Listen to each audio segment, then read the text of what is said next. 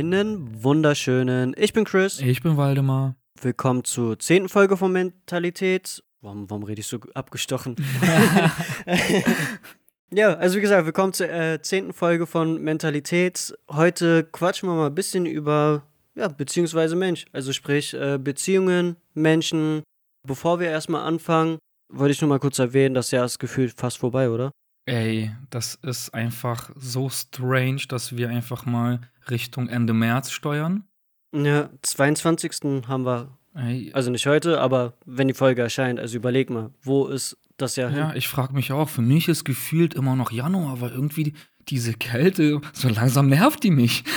Ey, also wir haben heute Freitag und es hat einfach fucking nochmal draußen geschneit. Ja, ja.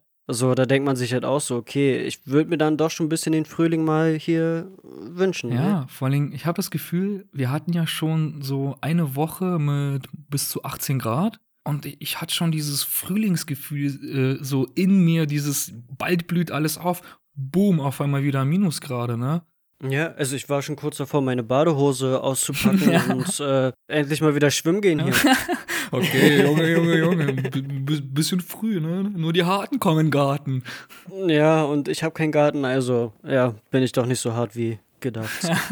ja, ich würde sagen, wir fangen einfach mal locker flockig mit dem Thema an, wa? Ja, würde ich auch sagen. Ich meine, wenn wir hier über Beziehungen reden, dann sollten wir mal Liebe erwähnen. Mhm, okay. Denn unser Bedürfnis nach Liebe ist tatsächlich genetisch bedingt. Und unsere Erfahrungen, die verändern dieses Gefühl. Denn jeder Mensch braucht ja bekanntlich Liebe. Und bereits ein Neugeborenes sehnt sich nach Eltern, die es lieben und um ihn durch Körperkontakt und Laute zeigen, dass alles in Ordnung ist. Das Bedürfnis nach einer solchen Bindung ist genetisch in uns verankert. Also äh, auch gerade so zum Anfang als Baby, wenn man frisch auf die Welt kommt, man sieht ja nichts, man, ja, man, man ist ja auf Berührungen und Körpernähe auf jeden Fall sehr getrimmt, um halt sich geschützt zu fühlen. Ja, na klar. Der Grund dafür liegt äh, in der Evolution. Denn ein Baby kann nur aufwachsen, wenn es eine Bezugsperson hat, die sich über mehrere Jahre hinweg intensiv um es kümmert. Also ich habe auch schon mal, glaube ich, die Frage mal im Raum gestellt, was wäre, wenn ein Baby äh, komplett isoliert auf sich alleine gestellt wäre. Ja, tatsächlich, ja. Hatten wir mal, glaube ich, in privaten Gesprächen gehabt. Genau. Also wäre eigentlich schon mal echt gruselig, aber auch interessant, was da passieren würde, ob man halt überleben könnte in dem Zustand, so weißt du? Hm, ich weiß nicht. Glaub nicht, wa? Nee, weil, ja, die Evolutionstheorie sagt ja da was anderes. Only the fittest survives. Ist halt wieder eine Theorie, aber ja, schon doch schon ziemlich schlüssig, was das Heranwachsen betrifft, finde ich irgendwo. Wir werden das Experiment auf keinen Fall machen. ja. ja, zurück zu Liebe und Beziehungen. Genau. Ich hatte ja noch erwähnt, dass sich ähm, die Bedürfnisse der nach Liebe ja auch verändern durch unsere Oh, Erfahrungen. sorry, wenn ich unterbreche, aber ich glaube, jeder kann davon auch ein Lied äh, singen, weil jeder, der aus einer toxischen Beziehung gekommen ist, weiß ganz genau, dass er nicht mehr die Werte sucht und ähm, ja, man lernt halt aus so einer Situation einfach und ja, die Erfahrungen prägen ein das ganze Leben. ja. Wollen wir noch jetzt mal bei dem Kind bleiben? Wird ein Kind von seinen Eltern liebevoll erzogen und erfährt dabei Stabilität, Sicherheit, genügend Aufmerksamkeit, dann wird es später wahrscheinlich auch selbst sichere und stabile Beziehungen eingehen können. Was per se aber auch nicht sein muss. Genau, denn im Umkehrschluss funktioniert zum Beispiel dieses nicht. Das heißt, äh, die, die Schuldfrage nach, warum ist ein Mensch beziehungsunfähig, äh, kann man nicht immer bei den Eltern suchen. Also da fängt er noch viel mit Komplexen an und so weiter. Also es ist wirklich sehr komplexes Thema. Ähm, wir wollen es halt heute nur so ein bisschen anstreichen, äh, weil wenn wir jetzt die ganze Zeit nur darüber reden, dann würde der Podcast heute, glaube ich, fünf Stunden oder länger gehen.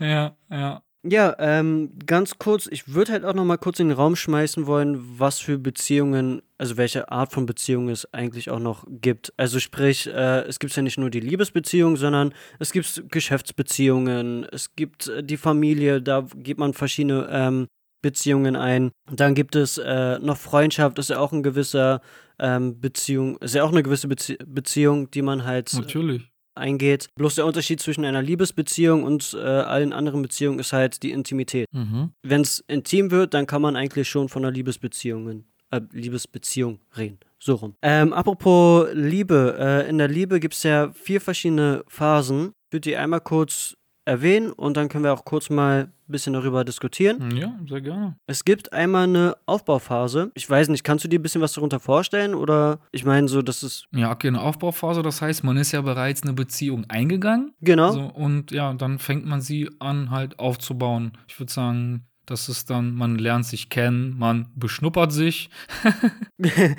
Alles richtig gesagt. und man stellt halt auch fest, äh, welche Gewohn äh, Gewohnheiten und Gemeinsamkeiten man irgendwie hat. Also sprich, ob man jetzt gerne Fußball guckt oder Sport macht oder was weiß ich. Gibt's, ja, muss man nicht weiter erwähnen. Naja, eine zweite Phase ähm, in einer Beziehung ist die Bestandsphase. Also sprich, man gewöhnt sich so langsam äh, an den Gegenüber, mit dem man halt eine Beziehung eingegangen ist. Also quasi ein Realitätscheck. Ist das jetzt Real Life oder gefällt es mir? Also ist halt die, die die, die rosa Brille, die man einfach mal abnimmt. Mhm. Ja, eigentlich, eigentlich echt krass, wie schnell das geht, rein realistisch. Extrem. Also, wie, wie lange geht so eine, so eine rosarote Brillephase? Ich glaube, Oh. drei, vier Monate nur und dann. Ja, ich würde ich würd Ist, glaub ich, unterschiedlich, halbes Jahr vielleicht. Ja, kann man nicht pauschalisieren. Würde ich, würde ich auch sagen. Weil wenn man halt auch schon wieder, ist ja auch wieder so eine Art Gewohnheit. Man braucht ja auch so, so zwei, drei Monate mindestens, um eine Gewohnheit fest reinzubekommen, so weißt du. Ja. Und ich glaube, man gewöhnt sich ja auch an seinen Partner, Freund, keine Ahnung, so weißt du. Ich würde auch noch in den Raum werfen, es kommt auf die äh, Situation an, auf die räumliche Situation, ob man schon zusammengezogen ist oder sich erstmal nur so trifft. Denn ich finde, du lernst einen Menschen erst richtig kennen, wenn du mit dem zusammenziehst. Also so richtig, richtig. Ja, stimme ich dir auch zu. Also wenn man so überlegt, so wie man am Anfang sich äh, versucht, positiv ins Licht zu rücken, um halt dem Gegenüber nur zu gefallen, aber wenn man halt wirklich in den eigenen vier Wänden zusammenlebt, dann ja, hast du ja nicht mal die Möglichkeit, also solltest du dich nicht verstellen. So, das macht dich irgendwann krank. Allein schon, überleg mal, wenn du, äh, ja, sagen wir mal, du bist jetzt mit einem Partner ein paar Monate zusammen und jedes Treffen, was dann passiert, du machst dich extra fertig, du suchst dir die Mhm. bessere Kleidung aus und etc. Ja, und, Also ja, jeder kennt's, glaube ich. jeder kennt es. Sobald man zusammenlebt, dann, ja, es ist dann auf einmal die schm schmutzige Jogger, ne, beim Coucharm dran. aber, aber ich finde, gerade das macht halt auch eine echt schöne und glückliche Beziehung aus, dass man halt wirklich sich komplett fallen lassen kann und halt einfach der sein kann, der man halt auch ist. Ja, Die dritte Phase ist eine Krisenphase. Ja, erklärt sich an und für sich auch von alleine. Jede Mhm. Beziehung hat ihre Up und Downs. Äh, mal schafft man es, aus diesem Down rauszukommen, ohne irgendwie in die vierte Phase zu kommen, die ich gleich erwähnen werde. Sondern ja, man, man sollte halt schon so ein bisschen an sich arbeiten, gerade in Krisenphasen, so weißt du? naja, klar, ich meine, eine ne Krise zeigt ja auch irgendwo, ob die Beziehung besteht oder nicht. Heutzutage leben wir so dermaßen in einer Wegwer Wegwerfgesellschaft. Das ist ein gutes Wort. Gerade hier in dieser Stadt Berlin. Extrem. Überleg mal, es gibt Paare, die 30 bis 50 Jahre zusammen sind und man kann mit Sicherheit sagen, die haben auch schon sehr viele Krisen durch, aber Hm. haben sich halt in den Arsch gebissen und versucht halt, diese Beziehung aufrechtzuerhalten. Ja. Klar sollte man dann davon abwägen, wenn irgendwie Gewalt in der Beziehung ist, dass eine toxische Beziehung ist, dann, ja, dann sollte man versuchen, nicht weiter dafür zu kämpfen, sondern halt schnellstmöglich aus der Situation raus. Aber ja, letztendlich, wenn es mal nicht gut läuft, nicht gleich wegwerfen, versucht dann zu arbeiten und wer weiß, die Zeit wird sich äh, lohnen. Entweder man geht getrennte Wege oder man findet wieder zusammen. Ja. Guter Stichpunkt für die letzte Phase, die Auflösungsphase. Sprich, man trennt sich, sei es im Guten, im Schlechten. Das ist halt auch wieder charakterabhängig, ne? Mhm. Ja. Meine letzte Frage zu diesen vier Phasen ist halt, meinst du, man kann diese Phasen auch in generellen Einbeziehungen sehen? Also sprich in einer Geschäftsbeziehung zum Beispiel, in einer Freundschaft, in einer Familie. Irgendwie schon. Ich glaube, irgendwie ähm, über kurz oder lang geht man schon mit in, jeder Beziehung irgendwie so eine Phasen durch. Ja, würde ich eigentlich auch so unterstreichen. Also mir würde jetzt auch kein Gegenargument spontan einfallen, äh, einfallen dafür. es gibt ja manche Beziehungen, wo du diese, diese Phasen ja innerhalb von Tagen durchläufst, je nachdem, was du mit dem zu tun hast. Nimm mal jetzt einen Geschäftspartner. So, Ja. du lernst dich kennen, du beschnupperst dich mit ihm sozusagen, man guckt, ob es passt. Ja, dann kommen halt die Gewohnheiten, man sieht, ob man miteinander wirklich arbeiten kann. Und wenn dann eine Krise kommt, bei der es nicht funktioniert, ja, dann ist. Cut. Also, äh, So. Und das ist, glaube ich, mit Ich jeder Beziehung glaube so. auch. Und ich meine, man muss auch halt viel akzeptieren in einer Beziehung, ne? Also man muss halt Kom Kompromisse eingehen. Das Schlechteste, was du machen könntest, wäre halt versuchen, den Menschen einfach zu verbiegen und äh, ihn halt nicht er selbst sein zu lassen. Ich meine, das ist ja dann Stress für die Beziehung. Du kannst ja nicht einen Menschen ändern. So, es ist auch, ist auch nicht nötig, weil es gibt doch dieses äh, alte bewährte Sprichwort, äh, jeder Topf hat einen Deckel. Und ich glaube auch dran. Es ist wirklich so. Also wie gesagt, ich finde halt auch eine Beziehung mit äh, paar Kanten doch sehr interessant. Also es sollten jetzt keine scharfen und großen Kanten sein. Man sollte nicht anecken, aber man sollte halt schon mit den Ecken leben können, so weißt du. Ja, natürlich. Ja, man kann halt Menschen helfen, äh, gewisse schlechte Gewohnheiten versuchen, vielleicht nicht auszureden, sondern es mal anzusprechen und sagen, ey, guck mal, das ist nicht so gut für, für dich. Also, dass man halt nicht an sich selbst denkt, sondern halt an den Partner und versucht, ihnen halt zu helfen, sich selbst zu entfalten. So, das kann man, glaube ich, gut äh, so Mhm. unterstreichen. Würde ich auch so unterstreichen. Im Endeffekt, eine Partnerschaft muss uns ja irgendwie eine sichere Basis geben. Klar, also auch Irgendwie gegenseitig. Gerade wenn man zusammen äh, wohnt, man, man muss halt versuchen, den Partner irgendwie aufzufangen, wenn er mal einen schlechten Tag hat und so weiter und so fort und nicht irgendwie, nur weil dein Partner gerade eine schlechte Laune hat, äh, bekommst du automatisch eine schlechte Laune, sondern du musst halt Genau. versuchen, den, deinen Partner aufzufangen, versuchen zu sagen, ey, komm, scheiß drauf, ist passiert. Ja, das macht eine gesunde Beziehung aus und nicht genervt davon zu sein, dass der andere genervt ist.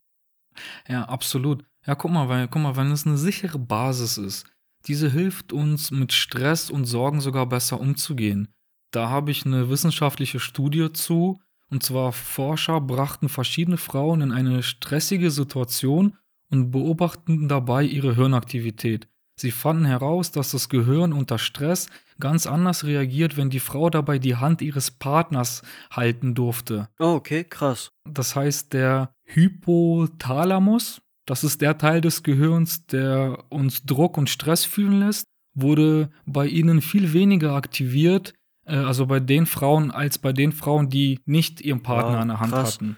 Das ist wirklich krass, Krass, oder? Also höre ich heute auch zum ersten Mal, aber ja, das, da, da siehst du halt auch einfach, wie, wie viel Sicherheit äh, eine gute Beziehung halt bringen kann. Sei es jetzt mit äh, einer Freundin, mit äh, seinem besten Freund, Geschäftspartner. Wenn du dich sicher fühlst bei denen, dann ja, wird das dir auch sehr viel Lebensqualität einfach geben. Natürlich, wenn man diese Studie betrachtet, nimm das mal anders herum. Wenn du mit deiner Freundin irgendwo bist, du bist draußen mit dir unterwegs und auf einmal du spürst so eine Notsituation. Je nachdem, was es ist, ich denke mir in dem Moment so, egal was ist, so ich beschütze meine Frau. Weißt du, was ich meine? Das gibt dann ja auch irgendwo so ein, so ein gutes Gefühl. Ja, keine Ahnung, ist so ein Mix aus Endorphin und Adrenalin, glaube ich, der das halt so ein bisschen Genau. ja, pusht. Ich würde das als positiven Stress bezeichnen, der, der negativ beginnt, aber doch positiv wird. Bam, mein Fuck. ja, aber ich weiß, was du meinst. an sich ist ja Kampf ist ja Stress. Also ist ja negativer Stress. Aber es kommt, ich, ich finde auch immer, das kann man auch aufs Leben anwenden, es kommt darauf an, wie du kämpfst. Wenn du ein Profiboxer bist, der um die Meisterschaft kämpft, es kein Stress, der liebt das. Weißt du, was ich meine? Wie man es halt wieder betrachtet. Ist, deswegen, Stress ist individuell. Letzte Folge, Leute. Hört sie euch nochmal an, wer es noch nicht gemacht hat. falls ihr es noch nicht gemacht habt, genau. Ja, hast du noch irgendwie was zu den Phasen zu sagen? Eigentlich nicht, ist eigentlich Nö. recht klar, ne? ja. Eigentlich kann man auch schon mit den Fragen beginnen, oder? Hast du Bock drauf? Legen wir los. Okay, super. Ähm, dann beginnen wir mit der ersten Frage. Und zwar, was sind die Schlüssel einer guten Beziehung? Da muss ich aber auch sagen, das sind jetzt nur Meinungen von uns. Ja, und ich habe noch ein, zwei Punkte äh, Recherche bedingt. Oh wow, jetzt hast du mich aber ins Fettnäpfchen treten lassen. Spaß. Sorry. wow. Ach ja. Ja, also ich habe mir insgesamt sechs Schlüssel aufgeschrieben, die ich finde, die in jede Beziehung auf jeden Fall mit einfließen sollte. Und zwar Respekt, Kommunikation, Freiheit, keine Vorschriften machen, Kompriss, äh, Kompromisse eingehen und Ehrlichkeit. Das sind so meine sechs Schlüssel, die ich halt mit mir trage in einer Ja, Beziehung. am Schlüsselbund. Ich finde die Reihenfolge auch ganz gut. Es geht mit Respekt los. Ja, Mhm. und das schreibe ich. Ähm, weil dazu kann man auch vieles sagen, denn Respekt, ja, erstmal sich gegenseitig respektieren, dann sich selbst respektieren, die Beziehung äh, quasi als Beziehung zu betrachten und sich als Individuum und die Partnerin, Partner als Individuum. Mhm. Und das hat einfach sehr viel mit Respekt zu tun. Auf jeden Fall. Also Ja. ich finde halt auch Respekt generell im ganzen Leben sollte einfach In jeder Beziehung. in jeder Beziehung. Also ja, hast du bist du respektlos, ja, dann hast du irgendwo mein mein Respekt verloren. Ja, absolut. Direkt, so, das kann direkt gehen. Es kann beim ersten Treffen, kann schon durch Respektlosigkeit, ja, kein Respekt entstehen. Absolut, sehe ich auch so. Dann hattest du ja Kommunikation erwähnt. So, Ja. ja. und das ist, glaube ich, ein sehr, sehr, sehr unterschätztes Thema bei vielen. Wie oft ärgern wir uns ins eigene Fäustchen, anstatt zu kommunizieren? Also auch so bei ganz banalen Dingen, äh, wo du dann denkst, also so sich die Sachen reinzufressen und hoffen, dass der Partner checkt, was du möchtest, Ja. wird einfach nicht passieren. Weil wir können halt keine Gedanken lesen, drum und dran, sondern müssen halt wirklich ehrlich, offen mit dem Partner kommunizieren und sagen, ey, das würde ich gern äh, machen wollen oder das würde ich haben wollen oder was weiß ich, so weißt du? Ja. Ich habe zu dem Thema ähm, aus dem Buch der Beziehungskompass einen so einen Satz, den würde ich hier mal reinschmeißen. Ja, das ist äh, halt der Beziehungskompass. Wer will, kann sich das Ding mal geben. Ich habe mir da einen Blink zu angehört und da fand ich den Satz ganz interessant. Ähm, die Liebe im Alltag erhalten. Mhm. Wie man das dann machen kann. Und dann haben wir hier kleine Aufmerksamkeiten, regelmäßiger Sex und die Fähigkeit, sich für den anderen wirklich zu freuen, stärken jede Beziehung. Wow, ähm, ja, sehr gut zusammengefasst eigentlich. Richtig krasser Tipp, weil ich meine, guck mal, kleine Aufmerksamkeiten. Ich meine, es muss doch nicht Valentinstag sein, um einfach mal eine, eine Rose mitzubringen. Einfach aus der Geste oder mal, mal ein Croissant vom Bäcker. So, Genau, oder halt Ja. auch äh, gern mal bei der Jacke anziehen helfen. So, das sind ja auch Kleinigkeiten, wo der ja, Partner genau. merkt, oh wow, der interessiert sich ja weiterhin für mich, egal wie lange diese Beziehung halt schon geht, so weißt du. Richtig. Ja, und sind wir mal ehrlich, jeder kennt den Spruch, äh, es sind die kleinen Dinge im Leben und wenn man mit etwas nicht rechnet und das dann halt bekommt, äh, sei es jetzt Jacke anziehen oder ein Croissant oder eine Rose Mhm. mit, das, ja, das, das äh, sprüht Endorphine in deinen Kopf, du wirst glücklich und ja, dieses Glücksgefühl will man doch in der Beziehung weiterhin auch haben wollen. Auch wenn man lange zusammen ist, wenn sich mal der Partner fertig gemacht hat, einfach mal sagen, Mensch, siehst du gut aus. So, ich finde, das ist das verfliegt irgendwann na- nach, nach einer Zeit so. Komplimente nimmt gerne äh, jeder an, hört gerne jeder und ähm, ja, wenn es halt jemandem hilft, da sich glücklicher mitzufühlen, ja, perfekt. By the way, ihr seid alle sehr hübsch hier. Genau. Und kommen wir zum nächsten Thema, dass Sex auch ein wahr, wahres Wundermittel ist. ja, ich glaube, da kann jeder ein Lied von singen. Ja, und die Amis wieder. Ich habe da eine Studie zu. die ist so unfassbar, äh, ja, ich wollte gerade sagen witzig, aber es ist irgendwie ein krasser Fakt. Die haben halt rausgefunden, dass einmal pro Woche optimal ist. Die haben Studien angelegt, wo wirklich dann die Probanden ja viermal im Monat, also einmal die Woche, Sex hatten. Und das hat ergeben, dass das Glücksniveau von den Menschen so hoch war, wie wenn dein Jahreseinkommen um 50.000 US-Dollar äh, mehr ist. Oh, wow. Okay. Also ich werde heute richtig überrumpelt mit den Facts hier. Okay, krass. Also- Krass, oder? Ich mein, ja. im Endeffekt so einmal die Woche. Was ist schon einmal die Woche? Ich meine, gut, wir sind, wir sind jung. Ich meine, vielleicht werden jetzt Leute äh, hier zuhören, die vielleicht ja ein paar Jahre mehr drauf haben und sagen so, naja, das trifft aber nicht zu. Wie gesagt, wenn einmal die Woche stattfindet, ist ein Glücksniveau wie 50.000 Dollar mehr im Jahr. Mm, Ja, dann äh, ja, Also- werde ich wohl jetzt nicht mehr an mir arbeiten, sondern einfach dieses Gefühl weitertragen.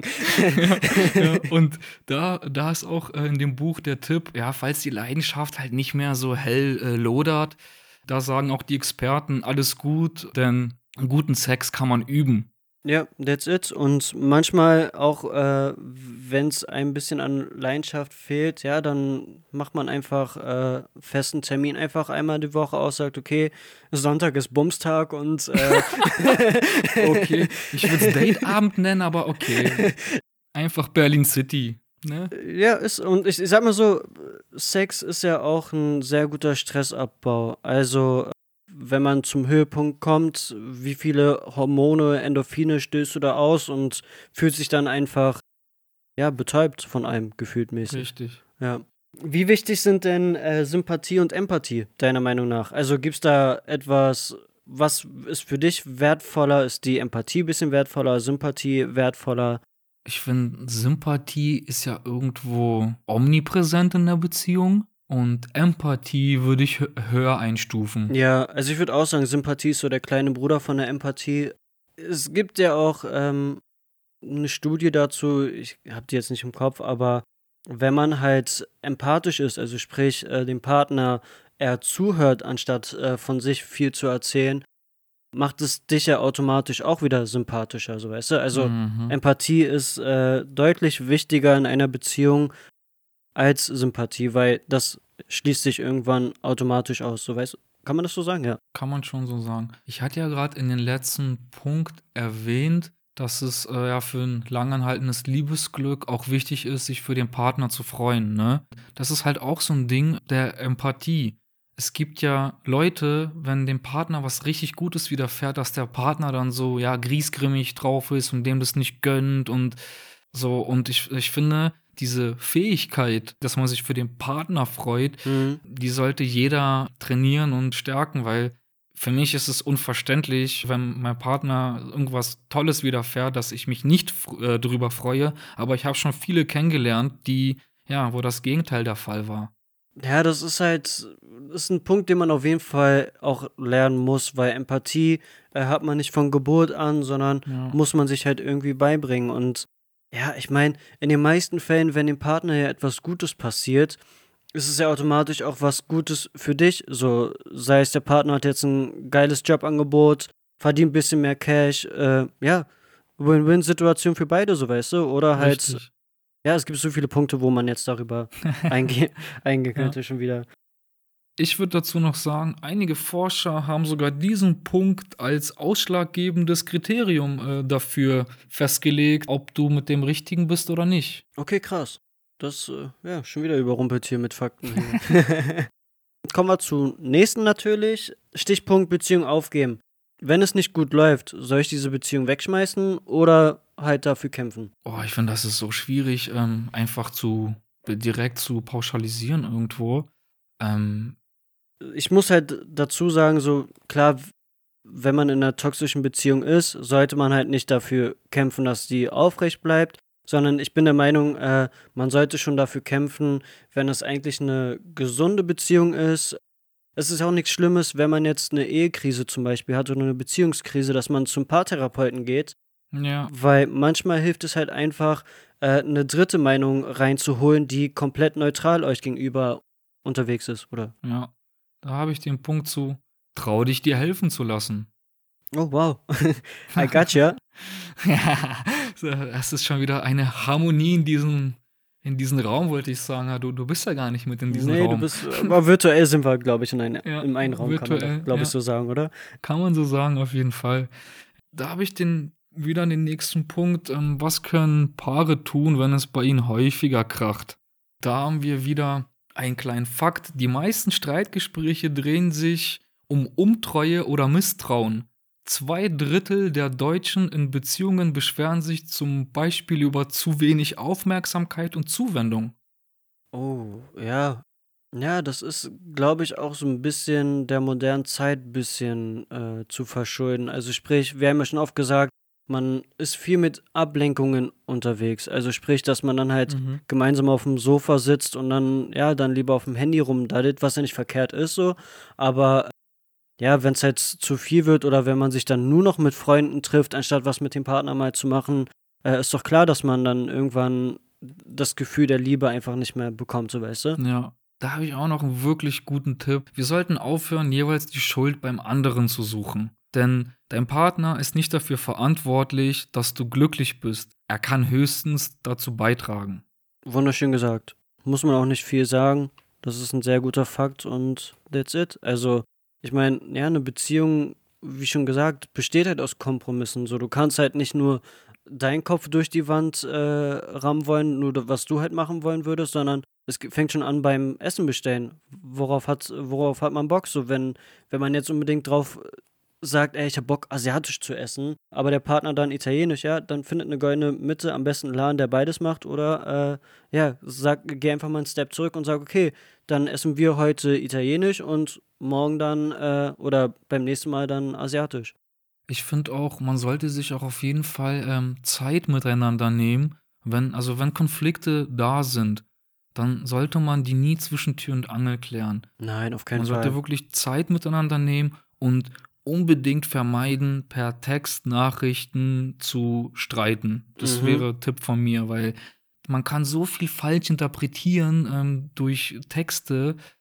Ja, da fehlt halt einfach die Stimme, die Stimmlage, die Emotion hinter der Stimme und Die Emojis bewertet jeder anders und also das Ja. ist ein richtiger Struggle der neuen modernen Zeit einfach. Also ist so. das macht es nur ein bisschen, bisschen komplizierter. Auch schon wie oft gesagt, wenn man sich streitet, nicht gleich irgendwie Wut durchbrannt einfach äh, irgendwelche Argumente durch den Raum schießen, sondern wirklich dann einfach mal sagen, okay, ich muss mich mal für 10 äh, Minuten oder 15 Minuten, muss ich mal kurz runter, ein bisschen frische Luft schnappen, ein bisschen abkühlen und dann versuchen, äh, ein Klärungsgespräch zu suchen und nicht während des Streits, weil im Streit handelt man immer emotional und nicht rational.